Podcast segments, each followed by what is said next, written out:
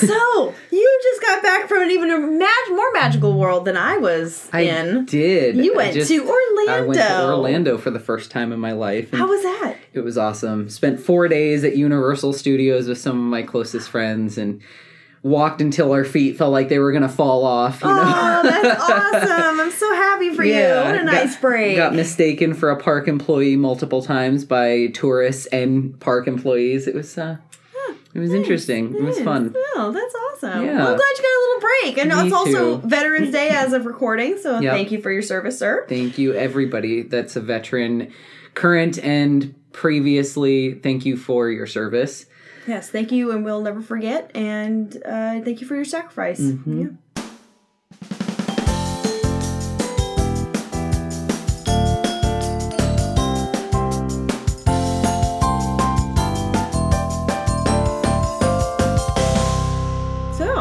Uh, we are also, hey, it's also our last episode of the season. It is. It is So- our last episode of the season. We're taking December off. Stay with us. we Um, promise we'll be back. We, we- have all kinds of really cool We things have planned. awesome stuff planned for season two, which will start in the new year. We were thinking about doing an episode for December, but we just we're both really busy, and everybody's busy with the holidays. I've got a show coming up that I'm going to be performing in, and I just have rehearsals out the wazoo for the rest of the month. So Oh yeah, I've got baking and blankets and you know my own. I've got some video projects Yeah. to do and stuff. And I'm coming up to uh, on this as of this Wednesday. Um, so it'll be it'll have been yesterday on the 15th. I'm in charge of this really big sweeps piece at work, and uh, um, I'm just I'm super super excited about. it. I'm very very nervous. But we're basically doing a low budget double dare. I know I'm so excited. and we guys, we made the nose. They made the nose. We made the so nose. cool. My uncle helped me make the nose, and it oh, it's it's really cool. We're gonna have to It's- post pictures of it. Absolutely. I mean, because you instead of the slime, I did something a little bit different and stuff. So I'll make sure that the video's posted. It's gonna be really cool. It's really neat. So all right. Yeah. Um. Let's see what else. Oh yeah. Like well, like we said, season two will be out in sometime in January. So Mm-hmm. don't expect any episodes from us next month at all, Yeah. because we've decided that June and December will be our our off months, just to kind of like get everything squared away and ready for the next season. Yeah. But- take our vacations and. But we are. Not that we don't, between, Yeah, but, but, but um, still, you know, to, to really bring in some really cool material for you guys, Mm-hmm. do some really awesome research, maybe come up with. We may have videos soon. We may have you know more photo shoots Yep. and stuff, more uh, more ways for you guys to get involved. Mm-hmm. So uh, yeah, and if you guys have any ideas, please feel free to let us know. Conspiracies and cryptids at gmail.com. Yep. Um, we're also talking about the potential of doing a live show some point next year. So if you're in and around the Sacramento area, we would love to have you come to our live show. We'll have more details on that as we get closer, but Yeah, so that's it's- in the works. in the works. Maybe next year, and and uh, you know, just keep an eye out for us and keep telling your friends. Well, the likelihood of us doing it will will definitely depend on you guys Yep. spreading the on you guys. word. Yep, So, so tell everybody. Tell definitely everybody. everybody. Because our demographic is like literally teenagers to people in their 60s. So I love it. So there's there's no We like, love each th- and every one of you. everybody is welcome and everybody seems to like it so Yeah. um all right so i guess we'll get started um started. i or you shook the penny last time Yes. so i'm gonna shake the penny for our thoughts this time Okay. so you get to pick All right, and I'm gonna pick. Um, see, since I made a nose this week, let's go with heads. Tails Tails. Hey, I Okay. get to listen. My favorite. okay so since this is our unofficial holiday episode i thought about talking about uh, well, you know, just from us rolling right in from Halloween to holidays, I thought about covering the cryptid known as Thanksgiving. Seeing as people claim to see it, but nobody can actually prove it exists. Gotta be only in America too. However, I ultimately decided to ignore it just like everyone else does and go right into a Christmas cryptid. A Christid, if you will. Hey. Oh, I, I have a feeling I know where you're going with it, and this is gonna be a puns aplenty. I'm going to talk about Santa Claus. Ah, yay! Yeah. Everyone's favorite gnome. Everyone's favorite jolly fat elf. Jolly fat elf. Please t- tell me everything about this man. Everything about this jolly fat elf. Okay, so modern day Santa Claus is actually a blend of four different legends and stories. um, throughout different cultures. So I'm going to go into each one just a little bit. Uh, Saint Nicholas is the one that probably most people are familiar with. Uh, he was a fourth century Greek Christian bishop or monk, depending on where you look, uh, from what is now Turkey, but was at the time the Byzantine Empire. Byzantine? Byzant- Byzant- Byzantine. Byzantine. It's spelled with a Y though, so I thought it might be Byzantine. Byzantine Empire. Uh, Nicholas was known for his generosity and giving gifts to the poor, and in one of the most famous stories about him, he even provided three poor sisters uh, with dowries so they would not have to be sold into slavery or into the sex trade. Wow. Yeah. Uh, St. Nicholas was a very real person, and his remains can be found in the cities of Bari and Venice in Italy. Scientific investigations into the traditional pilgrimages to these two cities um, to pay tribute to this patron saint have confirmed that the remains in both separate cities do in fact belong to the same skeleton.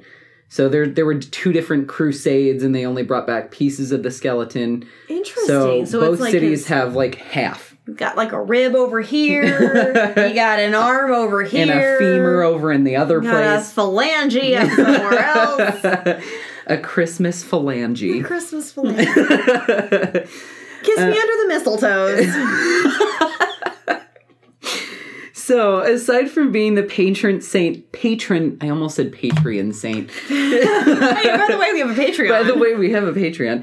Um, aside from being the patron saint of children, uh, Nicholas has also been claimed to be the patron saint of archers, sailors, and even pawnbrokers. wow. I don't know how he. That's very oddly specific to be the patron saint of pawnbrokers. I feel like that legitimately would be the patron saint of pawnbrokers. Absolutely. That's, that's exact. Santa. well, Uh, Saint Nick. Saint Nick. Uh, originally, the Feast of Saint Nicholas was celebrated on the anniversary of his death on December 6th. So remember that date because that's going to come in a couple more times. Okay. So um, his feast was celebrated on December 6th, with gifts being given to children on the evening prior, so December 5th. However, when the pagan holiday of Yule was taken over by Christianity, the celebration was moved accordingly to December 24th and 25th, and his name was changed to Santa Claus. Oh, Yeah. interesting. So the next legend is about Wodan, Odin, Yolnir, or Langabor, or Oh. Langabror. It sounds like So we're going multiple, Viking. Multiple names. Yes, it is very Viking. Very cool. So, speaking of Yule, it's a midwinter event celebrated by many of Germanic descent prior to Christianization. A lot of Yuletide traditions were carried over into the celebration of Christmas and can be found in today's Christmas time mythos. Um, for example, like the Christmas tree was actually a symbol of fertility during Yuletide. And the Oh. gifts underneath it were supposed to be like gifts of children and, and you know, supposed to symbolize Oh. fertility. Wow. Also, the wild hunt is something that's kind of carried over, and you'll see why here in a second. It was a ghostly procession across the sky led by the god Odin in Norse, myth- Norse mythology and gave way to the imagery of Santa and his flying reindeer flying through the sky to deliver gifts. I see where the layers of different stories. Interesting. Mm-hmm. Yeah. So Woden or Odin uh, went by many other names that include Yolnir, which means Yule figure, and Langabror, which translates to long beard. Oh. So Odin's appearance of being dressed in robes and having a long white beard gave way to many popular depictions of Father Christmas and your Coca Cola Santa. and your Coca-Cola Santa. I see. And now I'm going to get into Father Christmas. Okay. who is a British figurehead of the Yule and Christmas time. Ah, so now we say Happy Stuff. Christmas. Happy Christmas. Yeah. I see. So, Father Christmas is probably the closest legend we have to modern Santa Claus, appearing as early as the 16th century in England. He was originally depicted as a large man with green or red robes lined with fur. Father Christmas personified the spirit of Christmas cheer, peace, joy, good food, and wine. Oh. Santa, I'm liking you more and more, man. Santa, yeah, Norse, mu- Norse lush, You, oh my good, no wonder the rosy cheeks, huh? right? Oh. Gotta Um, stay warm somehow. He's my favorite Norse lush. Um, it was around this time that the celebration of Christmas was moved from December 6th, St. Nicholas' death anniversary, to December 25th, coinciding with Christmas Day. One of the most popular depictions of Father Christmas was in Charles Dickens' A Christmas Carol from 1843, where he was represent or where he represented the ghost of Christmas present and sported a green coat lined with fur. Oh, green. Yeah. Oh, that's. But that's where we get the red Yeah, and green I for Christmas see. because Santa was traditionally depicted in either red or green robes. So, interesting. yeah, so we're learning a little bit about Christmas I too. am. And then the last uh, legend and character I'm going to talk about is Sinterklaas, Ah, now that's my people. which is, yes, that is very Dutch. yes. and my Netherlands. So the name Santa Claus is a household name across the English speaking world. But the name itself actually has its origins in the Netherlands and Belgium, where he's known as Sinterklaas. In fact, to this day, the population of the Netherlands almost sees Sinterklaas as a completely separate entity from Santa Claus, with roughly 26% of Dutch celebrating Sinterklaas evening on December 6th, which Yep. was St. Nicholas's And death I have day. clogs actually. Do Uh, you? Yep. you put your shoe out. Of course, nobody fills my shoe anymore. But oh yeah, because they put out clogs to fill Yep. instead of stockings. Yeah, yeah, yeah. And then 20, uh, 21% celebrating with Santa Claus on the 25th, and around 26% celebrating both holidays. So in Belgium, Sinterklaas Day is the holiday set aside for giving gifts specifically to children, where Christmas Day is the holiday where all ages receive gifts. that So- explains a lot. Yeah. Yeah. So the people who celebrate both holidays on the 6th, children get gifts, and then on the 25th and 26th, um, everybody, Everybody gets does. gifts. So, description. Although he probably doesn't need a description, but I'm going to stay true to the holiday and shove it in your face anyway. Please do, just like fruitcake.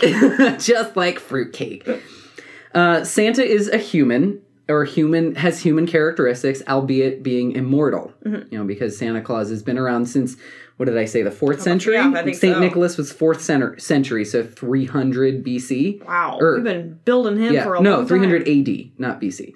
So he's been around for ages and ages and ages. Yeah, Um, usually he's depicted as being tall, at least in comparison to children, standing at about six feet. Um, sometimes taller, depending on where you look. Um, portly and overweight midsection, often described as jiggling like a bowl full of jelly. Oh yes. oh hello. Rosy facial features, probably indicative of someone who is constantly on the brink of frostbite, or who has apparently drank too much wine. oh, Santa. Now we know. Now honey, we your know. secret's out. That's how you keep warm during the winter. Yeah. a voluptuous white beard, has a ho ho ho chortle that often accompanies overweight men, Spooky. and wears all red so as to blend in with the white surroundings of the North Pole. Hmm. Yeah. I'm trying to include as many terrible jokes as I can. Absolutely. Okay, so now I'm going to get into some sightings, and this was a little difficult because usually when I try to go with sightings, I try to stick with adult sightings of cryptids and stuff because children are very impressionable. and, are, yeah. You know, oftentimes they'll see something and it, it's just a dog, but oh, I saw Bigfoot. But Yep. But there aren't really. There's a lot of adults that do that too, though. But I mean, yeah, but not as many. Yes, they're no, a little bit more reliable than children.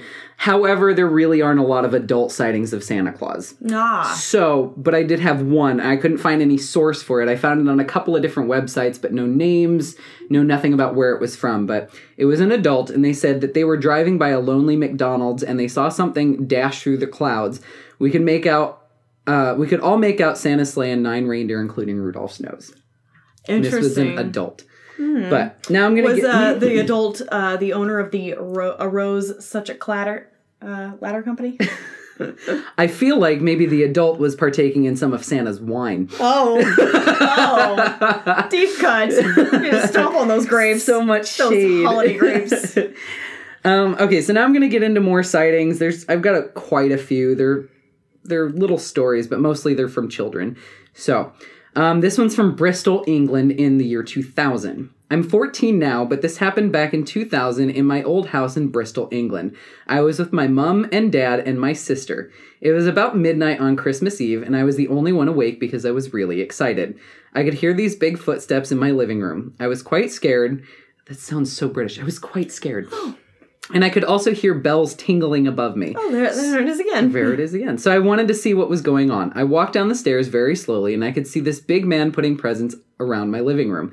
I wanted to say something, but I was too scared to do it because I thought he would be angry. I ran back upstairs and went to sleep. I was so convinced I saw the real Santa and told everyone in the morning, but no one believed me. It's probably your dad. Yeah. yeah. I was gonna say like my uh I remember twice actually. I well actually the, I caught my mom once. Uh she was wrapping presents as she was putting them uh under the tree. Sorry anybody that I just ru- ruined the secret. But uh uh yeah, and she uh she I came down and she's I was like, "Mom, what are you doing?" And she's like, "Nothing, honey. Just go back to bed." And I was like, "Okay." Went back to sleep. Didn't think anything of it. So she like lucked out that time. But So my parents never encouraged belief in Santa Claus. They told me even from like a very young age that Santa's not real. Oh really, I even I I chose to believe in Santa anyway. My I parents were it. like, "No, Sammy, Santa's not real," and I was like, "Yes, he is. I believe in him anyway." But no, it. mom and dad put the presents under the tree. No, Santa does. So I was a firm believer. My dad would do the uh, he put the powdered sugar in the boots and then stamp them around on Mm-hmm. Gotcha. the, the mantle and stuff. That was a, a neat little trick he is cute. Mm-hmm. did. Uh, you know, one year. Like, "Ah, that's adorable. Then never again. Okay, so this sighting comes from New York City in 2002, 2004, and 2007. They're all from the same person, though. Uh, it was Christmas Eve 2002 in New York City. My parents had invited some friends and relatives over for dinner, sort of like a Christmas Eve celebration. After that, I decided to go to my room to watch some television, but there was nothing good to watch. I then found myself pacing back and forth in the hallway. My house is big, so there was no one with me. Everyone was in the living room watching a movie I wasn't interested in. About seven minutes into my pacing, I saw a tall, fat figure scurry away about 20 feet away from me. It was crouched down, too. It was even wearing some sort of Santa Claus suit. I didn't believe in Santa, but this just freaked me out. There was a strange man in my house. I quickly ran to where my parents were and told them all about it. They grinned at me and said jokingly maybe it was Santa Claus. I didn't believe that, so I just sat down in the living room with my family and everybody else. Then it occurred again on Christmas Eve 2004. I remember it more vividly than the last one. I was lying on the couch in the living room. My parents were in the kitchen having a conversation about business blog, a business blog or something. Suddenly, I saw a huge man about seven or eight feet tall crawl underneath the tree and just vanish. Before it disappeared, it looked at me and said, "Shh." Very strange, so I went into the kitchen and sat with my parents. That's creepy. That's really creepy. Similar happenings occurred the following Christmases. I recall one in 2007. It was daylight this time, and I just happened to see another tall figure with a Santa hat trudge by me for two seconds, then it was gone. This really happened. Wow. Yeah. Oh my wow. Wow. Well, Yep. well. Hit- Well. Hitting the candy canes a little early there. um, I'm just gonna like I have so many of these. I'm just gonna pick a couple more. Um, this one's called White Santa, 1969. I had an experience when I was three years old and still young enough to wear footed pajamas. I can't believe this person remembers being three years old. I remember Yeah. four, but three. Okay. yes, children. the year was maybe 1969, Christmas Eve. I wanted to see what Santa had brought me, so I quietly walked down the hallway and looked around the corner to our living room. I saw my parents and someone I didn't know hanging around our Christmas tree. The stranger was an old white or an old guy with a white beard and hair with a red suit. I quick it's so weirdly worded. I quickly went back to my room as fast as I could with footed pajamas and slid into bed. I told my mom what happened many years later, and she insisted that I was dreaming or that it was my dad. That wasn't possible because my dad was sitting in a chair behind the stranger and my mom was standing right next to my dad. I'm African American, and during that time of and during that time the tenants in our building were all African American, so white Santa stood out. We oh, now that's interesting. That is kind of interesting. I wonder. Well, I wonder if it was a reflection on a TV or something. Maybe, who knows? You know, you never know. That's You know. interesting. Huh. Uh, this one's from Scotland in 1978. An old friend came to see me a couple of weeks ago. We lost touch years ago, but he managed to trace me down and he brought me a Christmas card. After a few minutes, I asked him if he remembered the Christmas Eve about 30 years ago when we were outside our houses. We grew up next to each other. It must have been around 7:30 p.m. on a clear night when we suddenly heard a bell or bells in the distance getting closer real fast. As we both looked up, there was the reindeer, the sleigh, and Santa flying very fast and low over my house. It was brief, but we both ran to tell our families. Of course, everyone laughed, and uh, but I'll tell you it was real. So when my friend turned up and I asked him if he remembered, he said, "Of course he did," but he didn't like telling people about it now. You can imagine why. Yeah. Interesting. Yeah. Imagine telling anybody you think you saw Santa. Yeah, I, wonder- feel like it wouldn't go well. Yeah. I feel like people would believe you more about Bigfoot than they would about Santa Claus. yes. I Which says something. Right. This one's from Australia. I had to include a story from Australia since they're number two listeners. Love it. Still, Still. still, Oh, hey. they're still Holding on they're still strong. holding on strong. Uh, this happened long ago when I was about ten years old, so this is a little bit older. Our house was in the suburbs. I swear that on one Christmas Eve, I was sleeping in my room when I heard my backyard door open, then close, and then a minute later open and closed again, another three times each, about a minute apart. Santa don't use the chimney, he uses the back door. Apparently.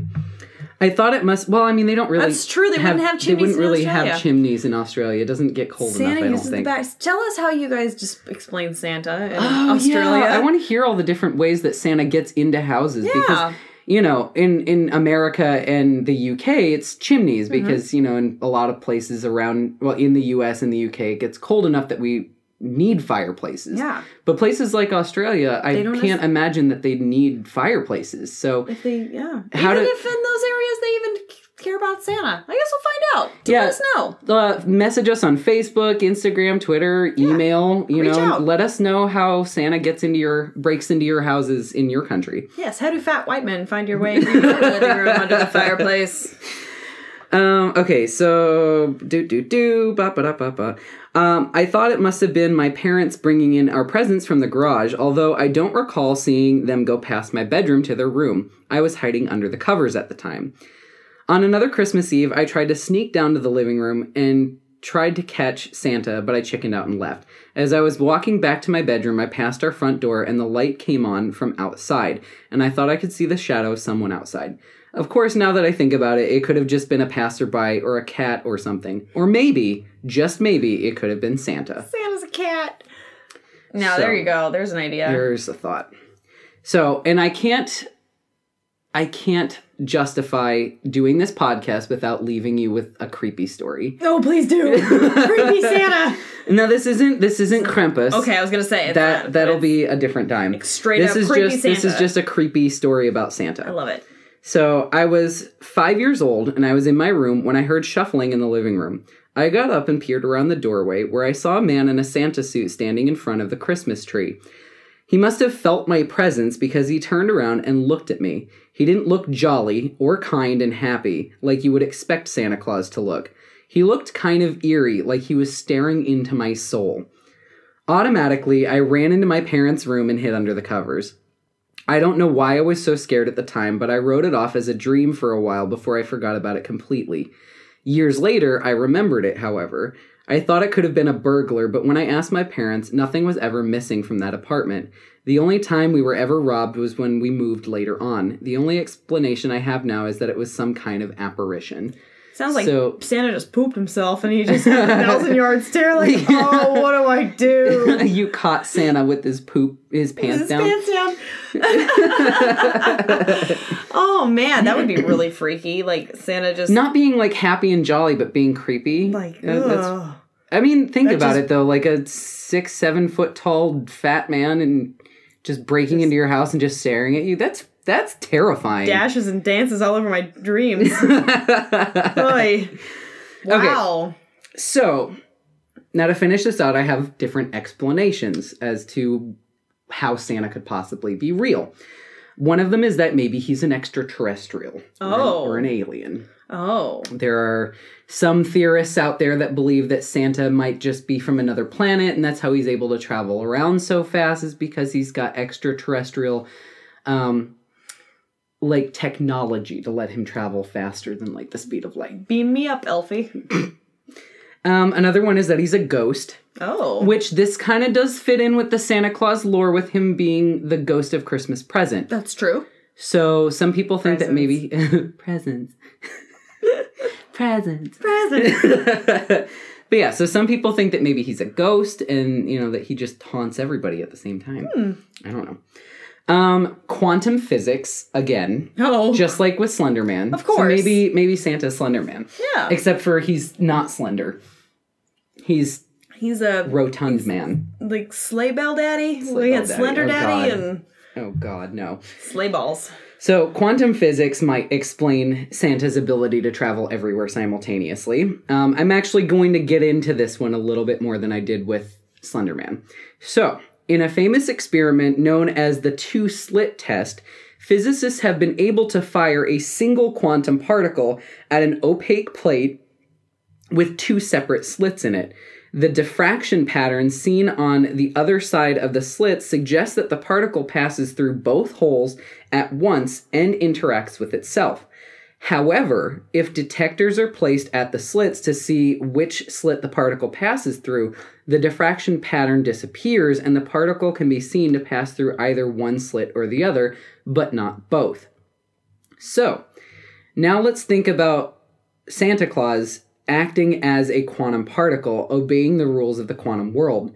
Following the logic of the two slit experiment, it's perfectly possible for him to visit all the good children of the world simultaneously, provided that he does so unseen.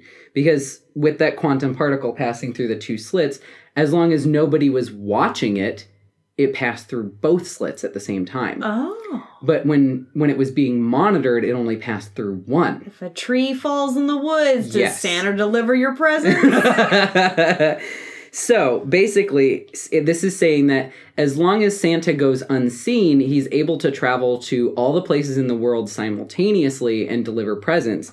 But if he's spotted, his wave function will collapse and he will be revealed as your dad with a comedy beard after all. Interesting. So- Everybody look down. So I thought that was kind of On interesting. Christmas Day, just look down. Don't So- ruin it for anybody. Also, fun fact um, you know the NORAD Santa tracker? Uh huh. That's run from the base that I currently work at. Is it really? It really is. I kind of isn't wasn't it that it was a misprint in the like a, the newspaper for the like a, it originally it's like started as a telephone number and it was a misprint that went directly to the NORAD office and I for, I forgot the whole like story but I looked it up last year and they like it was really I thought that was really they, cute. they created like a, a GPS tracker for Santa Claus and they show him traveling around the world super, super fast. yeah. But yeah, that's actually run from the base that I'm stationed at and cool. work at. Now, I've never seen it personally, but apparently they do offer tours around Christmas time for families to come see the NORAD tracker in, in like in the works. How cool. So yeah, that's, That's a little fun fact. Um, and then the very last explanation uh, for Santa Claus is once again my favorite, and it just goes directly with Slender Man. Is that he's a tulpa. Oh, of course. We've talked we talked about tulpas last time. Um, and there there are some theorists that believe that Santa might actually be a tulpa because of the fact that um, so many people are thinking about him all the time that it might have willed him into existence. So, um, let me also finish this up by showing you a couple of different pictures. So that's Saint Nicholas. Okay. Oh, wow. Yeah. So we actually have. I'll, I'll put these on the Instagram. Yeah. That's Saint Nicholas. Um, which one is this? Which one is this? This one is Sinterklaas. I It kind of looks like Christmas Pope. Yes, yes, he does. Christmas Pope. on a horse. Sinterklaas, the Christmas Pope. Yes. Um, this is Father Christmas. Oh, he looks like a jolly guy. He does look like a jolly guy, Ah. only his beard isn't white; it's There's, brown. there's an elf guy. There is no. That's that's um Scrooge. Scrooge. That's Ebenezer Scrooge. Well, I, oh yes, but the I, oh, we just, he kind of looks he looks elfish. like elfish. Yes. Yes.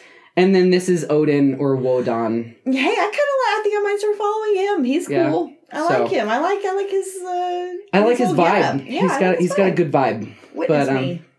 But yeah, so that is that is Santa Claus, the Christmas cryptid or the How Christid. nice.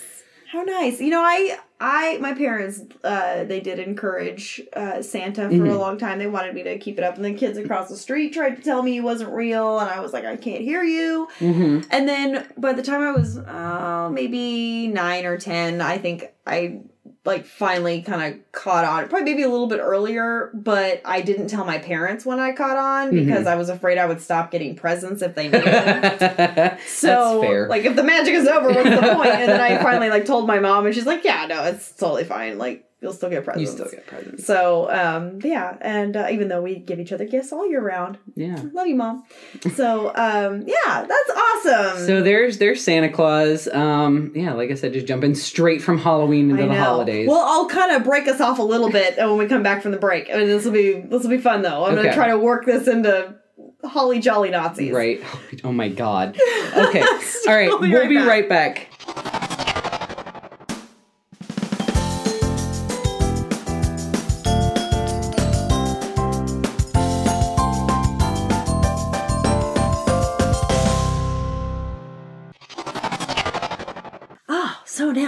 So we got fussy computer all set up. All right, Fussy computer all Okay. set up, postcard all written out. awesome. Hey, you guys. Oh, yeah. One of you have something coming to you. Well, we can just announce it because they. We, I don't think we ever announced that they upped their Patreon. I don't think we did either. So, um, big, huge thank you to Jason and Kate, J Man and K Spice. J Man and K Spice, for um for joining the for being our first fifteen dollar tier patrons. Heck so yeah. Thanks, guys. thank you. So you're you've got a postcard coming in in the mail probably in the next Yeah. couple of days. So thank you. Thank you. That's Ah. one of the little gifts and goodies we give out to our $15 patrons is we give out a postcard every month that's, you know, got a nice little love note from each of us. So, we try. We'll try to be creative. yeah, and get So- and get more postcards. Hey, I like jokes. I like puns. So they may be in your mailbox. We'll There you find go. out. All right. So it's our last episode for the holiday for the season. Mm-hmm. Like I said, uh, before we take a little break and dive headfirst into this holiday season, uh, let's you know. It's got we've got it's a time for s- snow and church bells and Christmas trees and Hanukkah celebrations and family feasts and especially avoiding that one uncle. Mm-hmm. You know the one I'm talking about. Well, I'm going to try to give you guys some ammo this year to beat him to the punch. A few episodes ago, I covered the moon landing conspiracy and the many theories that go, go along with it. And like I said, I couldn't even scratch the surface. And I will come back to that story in a part two. right, right. I'm still doing lots of research on that one. But I wanted to part for a moment to talk about another theory that was brought to my attention from uh, years before we stepped foot on the lunar surface in 1969. For decades, we've been we've uh, seen rumors of what's called Die Glock, or it means the bell. It's a space traveling vessel developed by the World War II Nazis known as the German Bell. Okay, I've never heard of this. This is fascinating. Okay, I've n- literally never heard of this. So I'm really interested. Okay. In fact, it's the heart of the German space program, the Nazi Bell, and it may have played a role in the development of Earth based UFO technology. Ooh. Ooh, that's fascinating. I didn't I didn't know the Nazis did anything other than, you know, the awful things that they're known for. I didn't know that they made UFOs. And this is bizarre. And there's it may have a little bit of a connection to something in the United States too. So this is a little strange. All right, all right. So there are some who claim that the Nazis have already reached infinity and beyond, landing on the moon, Mars, and the Aldebaran solar system mm-hmm. using this so-called bell. According to one article I read, the bell was a central part of the secret space program that began more than a century before the war, and many referred to the bell as the Wunderwaffe or the Wonder Weapon. Okay. The German bell was first described by Polish journalist and author Igor Witkowski in mm-hmm. Prawda o Wunderwaffe, or The Truth About the Wonder Weapon. Okay. It was later polarized by military journalist Nick Cook and other writers who associated it with Nazi occultism and anti gravity or free energy research. But mainstream reviewers like former aerospace, aerospace scientist David Myhra are extremely skeptical the thing even existed. This thing is bizarre. I Um know. I can't I uh I no, I don't know. Oh my god. Okay. So it may have, and also it may have been developed by a team of top scientists and engineers headed by SS General Hans Kammler. Kammler was also responsible for the Reich's V2 pr- uh, rocket program, the world's first working long-range ballistic missile, which was used to terrorize London in the late stages of World War II. Mhm. Kammler was not a guy to be messed with either. I mean, regardless, this guy actually existed, whether this bell did or not. Mm-hmm. And he joined the SS in 1941 and eventually became Oswald Pohl's deputy in the SS Main Economic Administrative Office. He oversaw Office D, or the administration of the concentration camp system, and was also chief of Office C, which designed and constructed the concentration and extermination camps. In his latter capacity, he oversaw the camp's conversion uh, or he oversaw the installation of more efficient cremation facilities at Auschwitz Birkenau and of the camp's conversion to a- an extermination camp. And I hope this man died a horrible, horrible, horrible death. Woof. Ugh. But we'll get to that in a minute. Okay. In Ugh. fact, it's a little bizarre he was even assigned to any of this. Causing a ruckus over there. knocked over the modem. We're okay. So uh, it's a little bizarre he wasn't even assigned to this. Uh, before the beginning of World War II, there are no indication that Kammler was involved in any advanced engineering projects apart from his educational ba- background, which was civil engineering. So they're just like, hey, you, you're twisted and, you know, Creepy. help us eliminate poor innocent people, you know, stand up guy. Ugh, gross. Okay. So let's go back to the bell for a minute. Hmm It looks just like a church bell, wide on the bottom and narrower on top. It's about 12 to 15 feet high and about 9 to 12 feet wide. Ooh, it kind of looks like a Dalek, Yeah, kind of. like a Nazi Dalek. like a Dalek, like oddly, uh, it looks like a top. It's really strange. It, uh, like it does look like a church bell. yeah. So, those who claim to have knowledge about the bell say it was used making very used making uh, made using very hard, heavy metal and coated with a much lighter metal material. Some say its developers also used beryllium peroxide and thero- therium peroxide, both of which are apparently very hard to make, and that sup- supposedly powers it. Mm-hmm. It's also said to have been fueled by Xerum 525, also known as serum 25, a cherry red or maroon colored substance that was often referred to as red mercury. Ugh. The fuel was spun at extremely high speeds, charging an electrostatic tube and creating ident- uh, gra- anti gravity propulsion that could power spaceships to considerable heights. Historians say it was housed, historians, I say that lightly, say it was housed in a facility known as the Giant, located near a mine near the Czech border. And there is like a cooling tower over there that they say is probably just a cooling tower, but some say it's like part of Part the of the- launch pad for this thing. This is so bizarre. This sounds like something from a comic book movie. Right? It sounds like something out of like the um uh what Hydra? I mean, I mean the the um like Captain America Yeah, villains. I mean, it like there just- should be a Tesseract involved in this. I mean, it just sounds so out there, especially for the time. yeah. Oh, and it's like I mean, it goes even all the way back to like about 1915. I'll get to that in a minute and stuff, but it's like apparently they went to the moon according to this a lot sooner than we did. Ugh. So what does this thing do? Is it a spaceship? Not exactly. It's said to have an effect zone, quote unquote, Okay. between 490 to 660 feet around it. Some claim inexplicable things happen in this zone, like crystallization of animal tissue, Oh my god. decomposition of plant matter to grease, oh. and gelling and separation of blood. Oh my like, god. don't stand anywhere near this thing. Oh my god. But, but then That's terrifying. others other accounts say that you like look into it when it's in operation and you can see the future but i guess you like die to what get the there. heck? i mean Oh my god. i don't even know how you do you ride in it does it propel other things Okay, let me let me ask real quick. You might have you might have already told me, but and I probably forgot. it's a When- whirlwind When did this theory pop up? it kind of started long after the war and i'm gonna get to how we started to uh, like get the Because this sounds potatoes. So, this doesn't sound like something that come out of like the '60s and '70s. This sounds like modern, weird science sort you of stuff. would be surprised. In fact, uh, where did that one article? There's like there's been articles that come like, have come out in like two in the like late two thousands and stuff. But uh, it was a guy that uh, looked through something else. But um, this Witkowski guy reported five of the scientists that were involved in the development of the bell. They died in the course of the first tests. Just Probably complete. crystallized or turned to grease. Yeah. So if this thing is real, it's no joke. And I say if because obviously I'm a skeptic and we're in this together, guys. So uh, I believe in We'll it. talk about a little bit of the evidence. You don't have. You can be a skeptic. I'll Ah! believe in it. I'll believe in it enough for the both of us. the Nazis were really creepy and weird, so maybe. This, I mean, this is bizarre. I mean, according to this, it's still this is still going currently. Oh. This is really very strange. After World War II ended, a lot of bad guys went on trial for ha- doing a lot of very bad things, Mm-hmm. including a Mr. Yakov Sporrenberg, a former Nazi OS or former Nazi SS Obergruppenführer. I said that right. it's was- almost like German's your first language. oh, it's it's not. oh but- god, are you bilingual? Oh my god. I hope it's not. Oh. Then, uh, one of the, but it was one of the highest uh, ranking Yeah, officials. I of hope course. that I'm not bilingual in Nazi terminology, but which is not.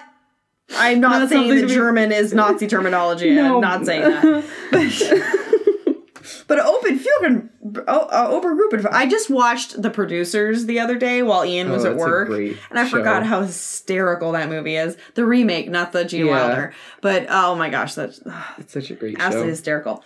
So, but this this Sporrenberg guy was tried for the murder of sixty German engineers, scientists, and technil technol technicians. Uh, allegedly involved with this project. In his affidavit, Sporrenberg gave details of the Nazi Bell project, calling it Die Glock, and saying they had to uh, die to prevent them from disclosing any details of the project to the outside world. Mhm. But did he not just do that with his own statement? Like they had to die, so nobody told anybody about it. But so I'm gonna tell you why I killed them. Buddy had to have the information. It's like because he had to know about it, but then he would have told this. Exactly. It's I kind don't of know. anyway. I don't think this this Igor Witkowski, who wrote this article in the 2000s. There you It go. doesn't sound very credible. No. In uh he he said apparently he poured over these statements and was able to determine what it does in two, the year 2000 uh, where it's hidden and its purpose and he wasn't allowed to share any of the documents he read so none of these statements could be corroborated however these claims eventually reached mr nick cook a british military journalist who added his own interpretations and published the hunt for zero point another book Okay. about this. But the evidence doesn't stop there. Some people want uh, point to paintings from late 19th century artist Charles A. A. Dellschau, uh, which indicate German engineers had uh, some had some of those paint. Which indicate German engineers had knowledge of the bell long before it was actually deployed during World War II. Some say those paintings are evidence that Dellschau had contact with extraterrestrial beings, but long before them Okay. if it had been just one painting, it could have been written off as a fluke, but there were hundreds of them. Mm. Paintings of the bell. Okay, so what was the name of that book? The Zero Point? The Zero Point Who's it by? by uh, Mr. Nick Cook. Nick Cook. I'm trying to see if that's available on Audible. Ah. That one is not it. I don't see it. Oh, I was gonna be like, hey, go buy this on Audible. Yeah. Go check it out. Oh wait, wait, wait. No, that's a that's a Oh, did you find it? no, that's a Bermuda Triangle conspiracy theory. Darn. So there are there are conspiracy theory books on Audible. Go listen to Audible. but that's not the one we're looking for. Okay, keep going, keep going. Sorry, I got distracted. So this was one of Dellschau's depictions of this weird German bell thing that could apparently fly, like one of his. That's interesting. You've even got like little Kinda looks like a UFOs in the potato corner. bug. It kind of does. Yeah, you're right. You're right. So the one theory states that we Americans were not the first country to set foot on the moon. In fact, like I've been saying, in fact, the uh, Nazis beat us by 27 years using the German bell. Bulgarian researcher Dr. Va- Vladimir Terziski claims he has evidence of the Reich's successful mission and that after World War II ended, the Nazis fled to Antarctica to continue the space program. The guy claims ever since they first landed on the moon, the Nazi, not Nazis, Nazis. Nazis started uh, drilling into the surface of it, creating a small Nazi research base on the moon. Hmm. You know, we can like see the surface of the moon. Maybe it's from on here. Maybe it's on the dark side of the moon. Dark side. However, the theory's been blasted as pure fantasy by academics. well, yeah, I mean, obviously. Colin Summerhayes, a geologist at the University of Cambridge, published a 21 page academic paper to dis- disprove the existence of the supposed secret Nazi UFO base in the South Pole, concluding, quote, the Germans did not construct a secret base before, during, or immediately after World War II. He needed 21 pages to prove that this isn't a thing. And, and people still believe in it. People still believe in it. so, was it used for time travel? Like I mentioned, there was a, some people said you could like walk up to it and See the future. some hypotheses state the bell was used to travel through time. The space-time fabric was proposed by Einstein around this era in about 1915. So the Nazis had a pretty good jumping off point. Right. The book Still Secret Weapons, Science and Technology, printed in 2007, American author Henry Stevens states Die Glock uh, contained that red mercury and describes stories alleging that a concave mirror on top of the device provided the ability to see images from the past during its operation. So maybe this thing didn't move so much as it had just weird. I can't explain that. Uh, but I guess one thing I is maybe they didn't understand that concave mirrors would flip an image Yeah. and if the bell kills you as soon as you turn it on you're gonna be on your side anyway, Maybe I don't know. dead. so That's confusing. Okay. really strange. But this was connected to the uh, the quantum foam hypothesis, suggesting that the Nazis may have opened their own wormhole. Quantum foam or space-time foam is the fluctuation of space-time on very small scales due to quantum mechanics. The idea was first devised by John Wheeler in 1955. Wheeler suggests that the Heisenberg uncertainty principle might imply that over sufficiently small distances and sufficiently brief intervals of time, the very geometry of space-time fluctuates. These fluctuations could be large enough to cause significant departures from the smooth space-time seen at macroscopic scales, giving space-time a foamy character. The experiments around this start to play with the speed of light and get more into some like math that none of us are truly prepared for. I love how So we both ended up talking about quantum physics. I know. Something So- that we're super not qualified in. So time is time is a bubble bath. Time is a bubble bath. Bubble I bath. hate that show. I love that show. Screw you. That's a great show. If you guys haven't watched Big Mouth and you need a sex ed lesson, go watch Big it's Mouth. gross, but go ahead. So, where the hell is this thing? Yeah, right? At the end of World War II, because we don't really want this thing in the wrong hands. No. The end of World War II, both the Bell and its team of scientists and developers all disappeared, allegedly killed by Sporrenberg, including Kammler. Okay. On July 9th of 1945, Kammler's widow petitioned to have him declared dead as of May 9th. This is our buddy at the uh, at Auschwitz. Right. She provided a statement by Kammler, uh, driver, Mr. Proik, according to which he had personally seen the corpse of Kammler and had been present at his burial. Okay. A few other people also came forward with slightly differing dates of death, but almost everyone agreed that he had died by cyanide poisoning at age of 45. Okay. However, his uh, the U.S. occupation forces conducted various inquiries into Kammler's whereabouts, starting in late May of 1945, just before his widow's came his widow came forward. The Combined Intelligence Ob- Objective Subcommittee in London ordered a search for him in July of 1945, after she'd announced it. The 12th Army replied that he was seen on the 8th or 9th of April, and only in 1948 did the CIOS receive the information that Kammler had reportedly fled to Prague and committed suicide. Some records say uh, that Kammler was in a, P- a PO war camp in July, uh, a pr- prisoner of war camp in July of uh, that year. So it's like, where, where, where Maybe did he's he? one of the ones that ran away to South America. he could have been. Because have you heard those stories Yeah. and conspiracy theories? Yeah. That Hitler might even still be alive down in South America? Oh, he, yeah. he- he'd be a really, really old man now, but I think I read an article like last year about how a guy that claimed to be Hitler just passed away. Oi. Well, I hope. I don't know why not. you want to claim that. Right? Who would want to claim that? But apparently somebody did. Okay, so we know from basic science that matter cannot be created or destroyed. Matter hmm. is matter. So where is it? According to legend, there was also a second bell as well, which was also never recovered. Hmm. Some conspiracy theorists say the Nazis moved the bells to the Arctic Circle or South America hmm. following the execution of those scientists. One documentary suggests that the anti gravity technology was allegedly captured and tested by the United States after the war and may have been the UFO that crashed in Roswell in 1947. Ooh. That we like brought it over and we're like, what does this thing do? Let's play around ah! with this. Ooh. And we probably shouldn't be messing with that. And they weren't aliens that they recovered. They were the all grossed out bodies of people Yeah. who got too close. Got too close.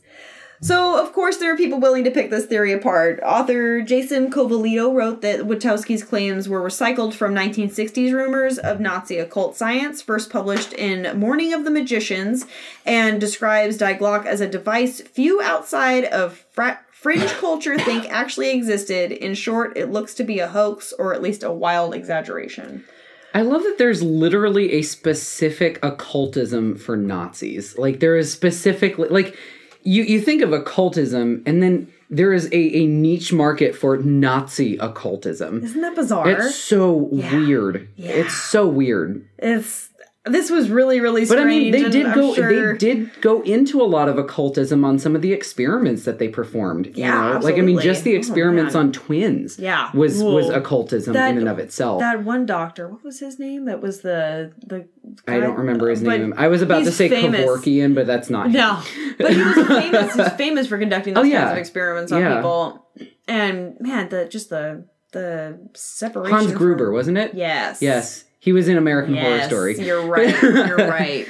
Yes. That's a great season. It was a good season. But uh, Yeah. yeah. Hans Gruber. Yes. Yeah. So I mean it's like a lot of that stuff they they were trying like everything they could and some of it delved into occultism. So yeah, I, I it just seems so weird though that there is literally a niche market for Nazi occultism. So from Santa to From Na- Santa to to, Nazis. to bells to German bells that are not church bells at all, but Nazi German space travel foam knockers, Uh, Nazi Nazi da- knockers. Nazi Dalek bells. yes, Oh my god. bizarre, absolutely bizarre. that I'm was so a- sorry, guys. that was such a weird one, but it's so fascinating. Like I said, I'd never heard of that one before, so that's really yes, cool. it was brought to my attention by a friend of mine. So yes, I did it. There we go. yes.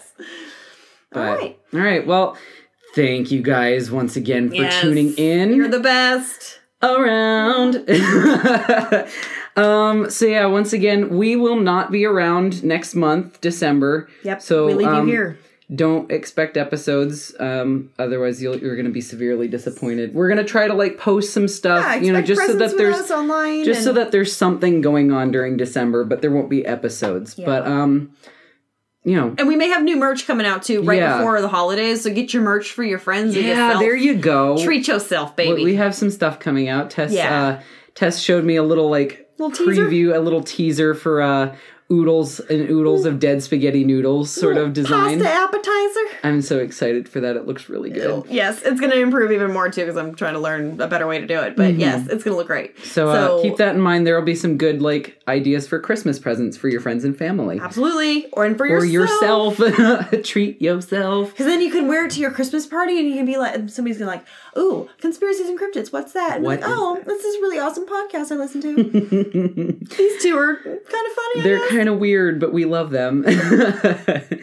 All right. Well, um, thank you guys again Yes. for listening and um been a happy great season. it's been a great season. Happy holidays for all of you coming up that have holidays in December. There's a lot of us. and stay safe And- and, uh, stay sane. Stay safe and sane and you hug know your loved ones, hug and kiss everybody. Yup. Please practice patience these and if you hear season. any great conspiracy theories over the Thanksgiving and Christmas and holiday tables, please share them with us Please because do.